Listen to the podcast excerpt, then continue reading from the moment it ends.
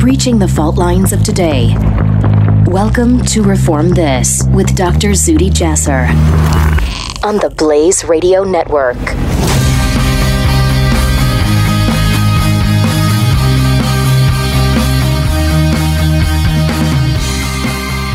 This is Dr. Zuhdi Jasser. Welcome to Reform This on the Blaze Radio Podcast Network. I am always honored to be with all of you, and I thank you for taking the time to listen. If you're looking for a deep dive into the issues that the mainstream media, the folks who are worried about political correctness and what is not going to offend people, then you're at the wrong place. But if you're looking for an American Muslim patriot, somebody who recognizes that, yeah, you know what? Religious freedom is important. And we also need to ward against ideologies, begin to reform them. Muslim problems need Muslim solutions. And reformation starts within the Muslim community. We need to hold our leadership accountable, and that's where this starts on this program. Every week we have opportunities on the front line on the issues that you see top of mind, whether it be on Twitter, Facebook, social media, or on television, wherever you might see it, these topics top top of mind, I think, give us an opportunity, an opportunity to weigh in. And uh, this week is no different. We saw our two uh, radical Muslim congresswomen traveling to Israel, or, or wait, trying to travel to Israel, and uh, we'll talk about how wise or unwise. We'll, we'll see the Israeli government's refusal or withdrawal of their permission for them to come is. And I want to talk about this resistance that's happening in France. There's a resistance, and, and pardon my French, I don't speak French, but it's uh, in French, les résilientes, or the resistors. And I'm sure I pronounced that wrong, but the bottom line is, is these are Muslims that are fighting against other Muslims and sick and tired of the Islamists running our communities. And this is discussed and a movement beginning in France. And I hope to connect with them, but I'm going to talk about them here today. So, first, good old Congresswoman Ilhan Omar and Rashida Tlaib, uh, you know, they laid this little uh, uh, nuclear legislation a month ago that looked to get congressional approval of the BDS. What's BDS? Boycott divestment and sanctions movement. So they tried to get that, and obviously it was roundly refused and denied. I think, though, there were 30 or 40 people that supported it. Find that list. That's your anti Semites in Congress. But first of all, I think we learned from that legislation by its co sponsors, not only who the anti Semites and anti Israel leaders are in Congress, but we also learned that Ilhan Omar is a liar.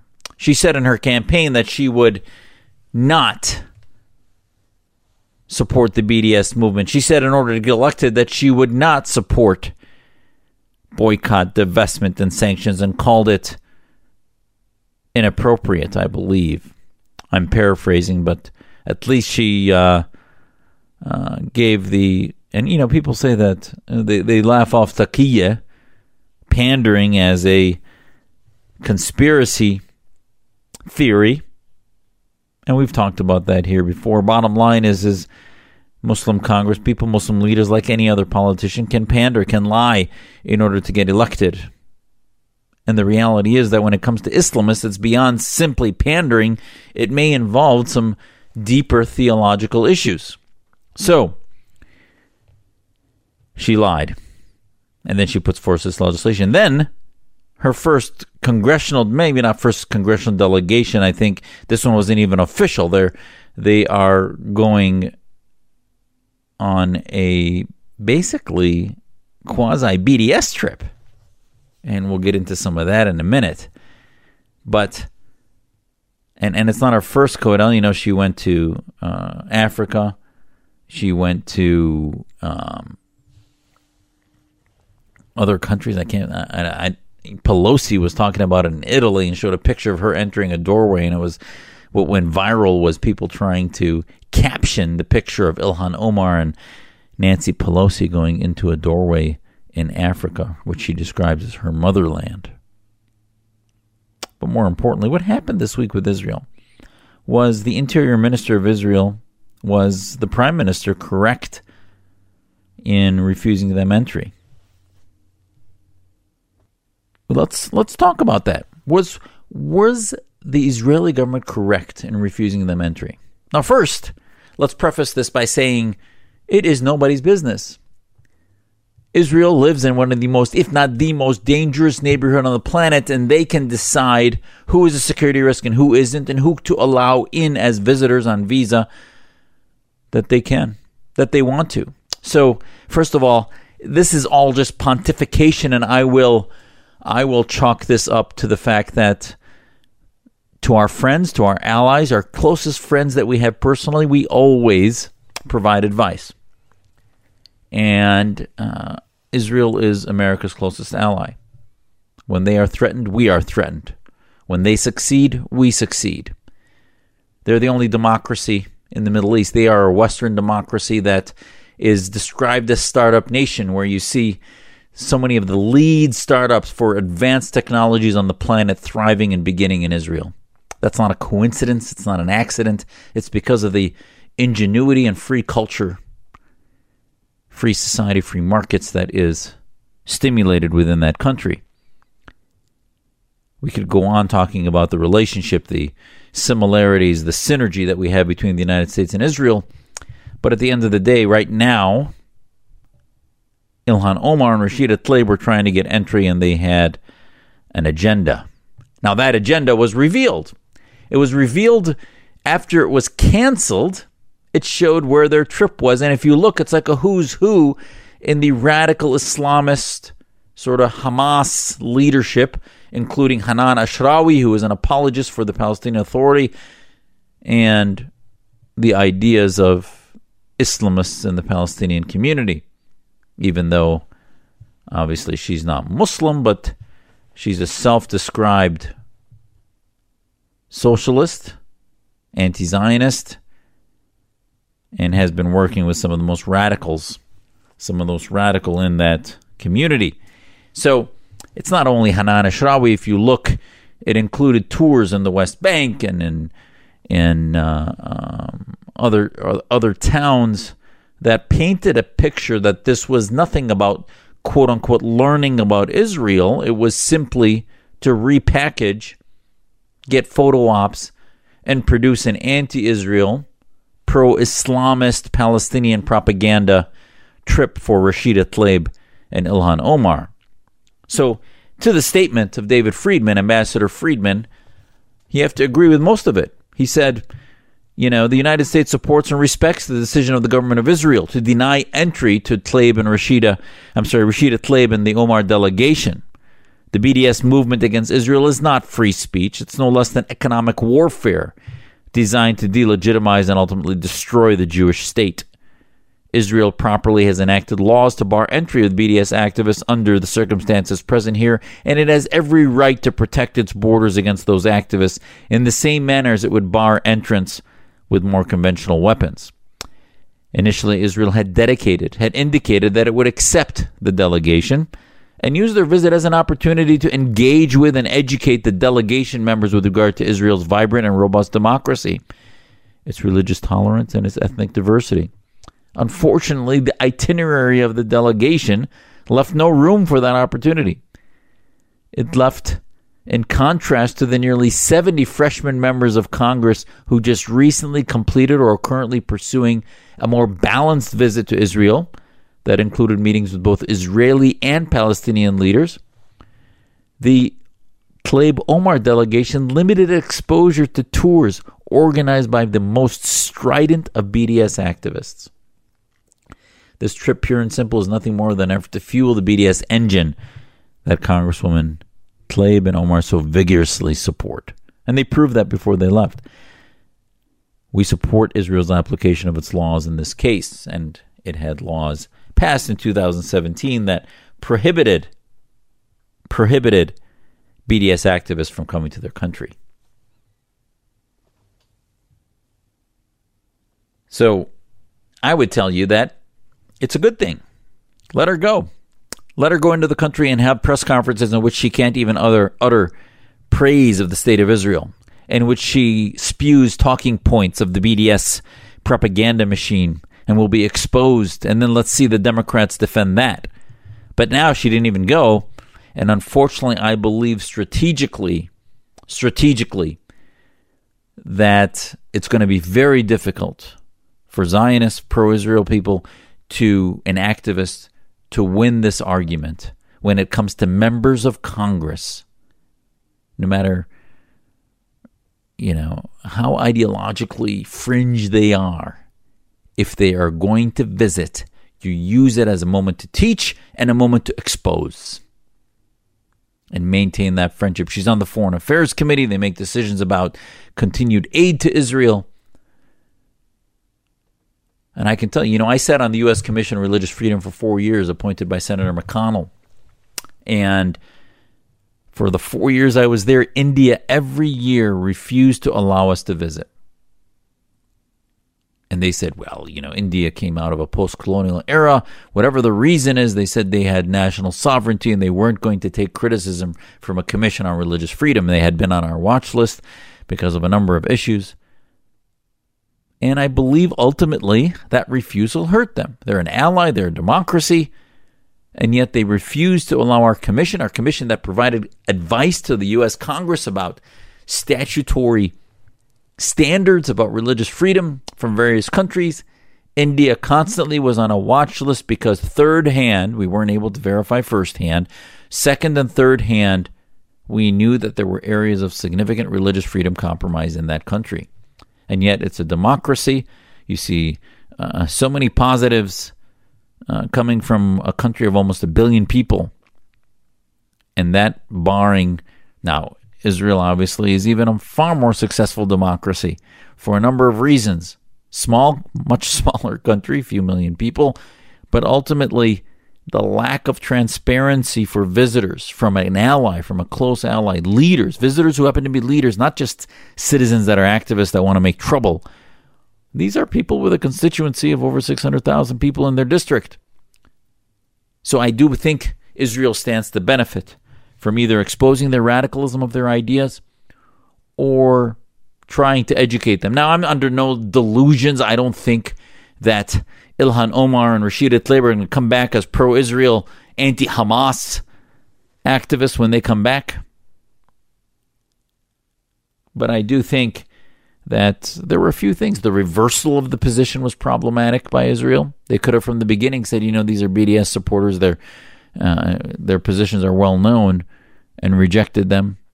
They could have said, you know what, we, we need to see your agenda. We want to make sure it's balanced since you're activists and you're you're going to be using this on your platforms as leaders, political leaders who make funding decisions and other things that you vote on. We would like to see that it's balanced. And and you're going to be asking for our approval of your entry. But that didn't happen and then now the agenda was released and it shows to be completely imbalanced. So a lot of that could have been done up front, just as many. And, and I've been involved in congressional delegations as a doctor back when I was in the Navy. I was a physician to Congress. I, I know how these codels work. This was not an official codel, so it wouldn't have gone through that process. But I do believe ultimately there could have been things to, to do it in a way that would not have cost Israel I think, the PR cost that it's going to have. Because right now, if you look, why are half of the resolutions in the UN about Israel when you've got so many countries that are true human rights disasters, and yet the anti Semitism of most of the Islamic majority countries is what drives the UN agenda, including some of the socialist dictators that also do that too.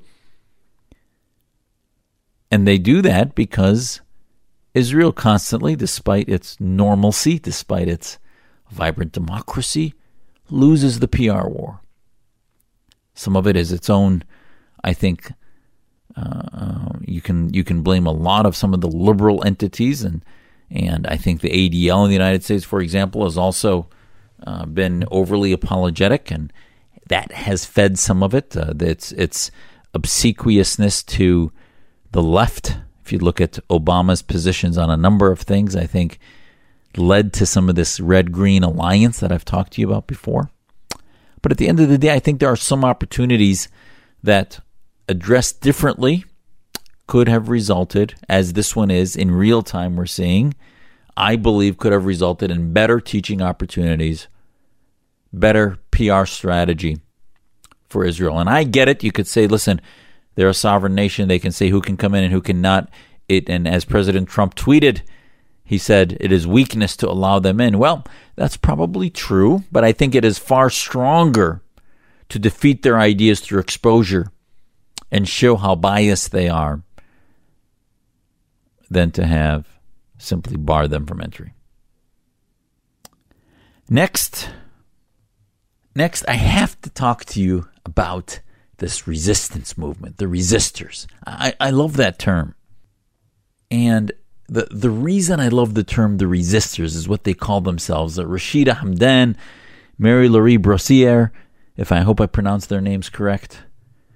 They're at the, the, the they have a headquarters of Resilientes in Saint Denis in France. And Hamdan founded this organization. And Brossier, her her friend, her ally, is on the city council in a nearby town. And basically, she said they did some work. They looked at the division and the separatism that's happening in France. And they said, What worries me, it is that is developing and not retreating. What is developing? Rashida Hamdan said that ultimately, if you look at their center, more and more, for example, you see little girls wearing the veil, becoming more fundamentalist, which I oppose because I see it as a symbol of female submission. It's also an act of open defiance against the Republic. So they claim to be defying the Republic and wearing the hijab, becoming more conservative, more oppressive. And yet, these resistors, these are Muslims resisting the resistance. And she said, referring to the French laws that limit wearing them. You see in front of the schools, mothers telling other mothers that their children should be veiled. She had been told by 17 year old boys that I'm not a true Muslim because I'm not veiled. Who is telling them to say things like that? Who teaches them that? Where does that come from? A 17 year old kid does not come up on his own and say, Oh, I've got to tell other ladies to cover their hair because it is my role. They're learning that from their parents. They're learning it from their parents. And she said, as their center struggles, if they force us to close the doors of our center, they'll have everything. They, being the conservative imams and elected officials who she says depend on the Muslim vote in her immigrant neighborhood. They'll have the city hall, the cafes, the movie theaters, the schools, the money.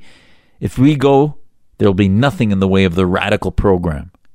I can't tell you how much that feels exactly like my little podcast, like like our organization, the American Islamic Forum for Democracy, now in its 15th year, still by any stretch a startup, a startup that is in its second decade. Why is that? Well, I think we've accomplished quite a bit. We've changed the narrative. People are talking about Islamism now, and they didn't used to. I can count for you countless number of success and Muslim leaders that have gone on from their youth to, to become part of the Naval Academy, to become part of the um, military and other leadership positions as through their mentorship programs that we have. But when it compares to the operation of the Council on American Islamic Relations, the Islamic Society of North America, that can have conventions of 50, 60,000, it sometimes is obviously humbly much smaller.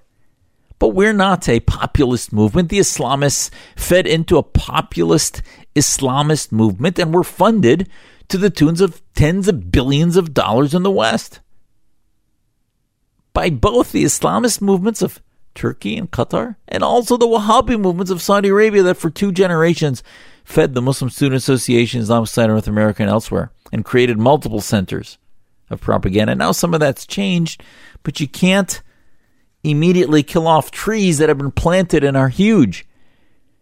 And that's what Hamdan was talking about.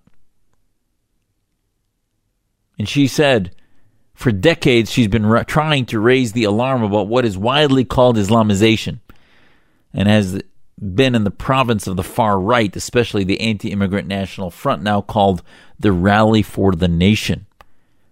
the second most, the country's uh, France's second most powerful political party. And today, too many French of liberal persuasion resist criticism of Islam because it echoes. It echoes, in their view, the racism and the anti-Semitism that has afflicted that has afflicted France's and Europe's past. So, I think ultimately we can learn from these two ladies and what they're trying to do as the resistors. And I, I think you can learn that Muslims like us exist. Muslims that finally have the courage to stand up against, to resist the so called resistance, but it's actually the Islamist demagogues, the Islamist oppressors, the Islamist radicals that are trying to control our communities. France saw the attacks of Charlie Hebdo. And then she said, We're totally past the point where it is the fascist far right and the National Front who are standing up against Islamization. The Islamo left labels us fascists and right wingers, but that's just an effort on their part to discredit us. Practically all of the activists that I work with are fighting against the Islamist effort to push a religion into the public space are on the left. You know, I read this and I say, oh my gosh, this is exactly what we're finding in our Muslim reform movement. And this is a piece about French resistors coming out of real clear investigations. A piece by Richard Bernstein. Find it. Find Richard Bernstein's piece and what's amazing is there's a book that's coming out called The French Archipelago, written by Fourcroy. And his finding has riveted the French media, according to Bernstein. He said, It's been widely reported that the overall conclusion for which the Islamic surnames was just one piece of evidence. His evidence suggested that, culturally speaking, France is no longer a continuous cultural domain of one national identity, but as suggested by the title of his book, The French Archipelago, it is a conglomeration of separate and distinct cultural islands. We are in the terminal stage of the de-Christianization of France. Fourcroy wrote, meaning that the cultural religious cement that once held France together has evaporated. There is no common culture anymore. Every group has its own references, each is big enough to pretend to live, produce, and consume its own culture.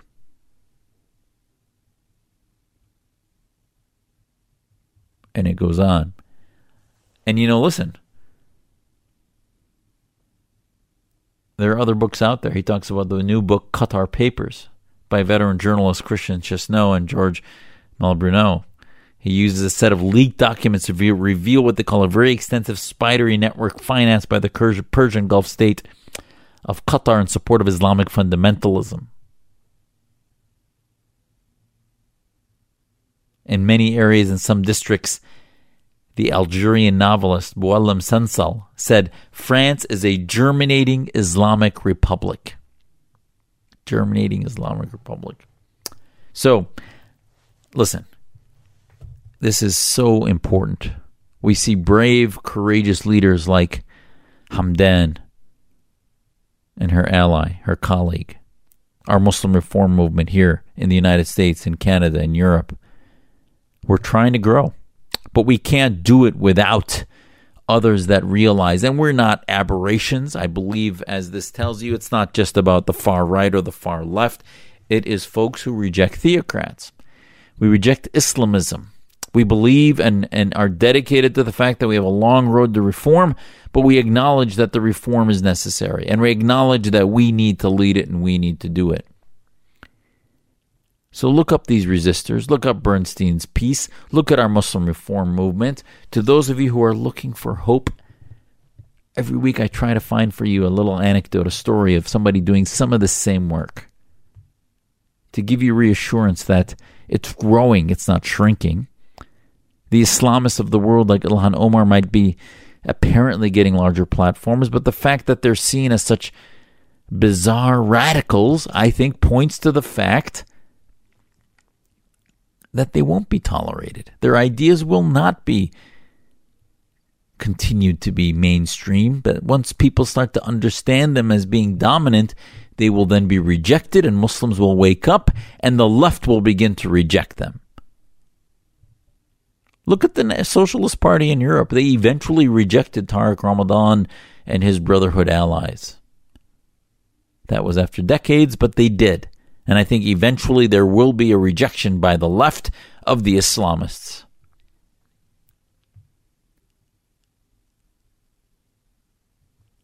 And there are so many anecdotes. Bernstein points out the anecdote of the Imam who told a teacher to stop teaching French to his two wives, to his two wives, because women's reading should be only the Quran in Arabic, or women who are banned from cafes in immigrant neighborhoods because of the sexual segregation demanded demanded by Islam, or the butcher in rural France who, responding to pressure from local Muslims, removed pictures of pigs from his shop's display windows or the refusal of Muslim students in public schools to observe a minute of silence for the seven Jews, three of them children, murdered in 2012 by the jihadist, the French born jihadist Mohammed Merah, admired by some French Muslim circles. See, this is a separatism. This is the danger. And we'll continue to expose it here on this program every week. And I'll find for you areas that we can work on, areas that you can address and have conversations with your with your colleagues, with your neighbors, with your friends about. We have so much work to do. And I think every time we have a teaching moment, we should take it. And we should begin to use social media to expand the voices that we trust, the voices that are about e pluribus unum, out of many, one. Not many, but one. This is a, the American mantra. This, I think, is some of the impetus behind Brexit. The Europeans were losing that. They were losing their own national identity. Some of that response will be extreme to the far right. We've talked about that here. It's not only far right, but to the far left. Will be militant responses. But ultimately, we need to come together to understand what is the ideological glue that brings us together, and how do we expose the ideological glue of the Islamists that threatens to gum us all up and radicalize our children and destroy our nations from within and help our enemies like Qatar, Iran, Turkey. And some of these we don't even recognize our enemies. We think they're our allies. We think they are our allies. It's always a great honor to be with all of you. I hope you're doing well. I will look forward to talking to you again next week. God bless. This is Zuhdi Jasser on Reform This.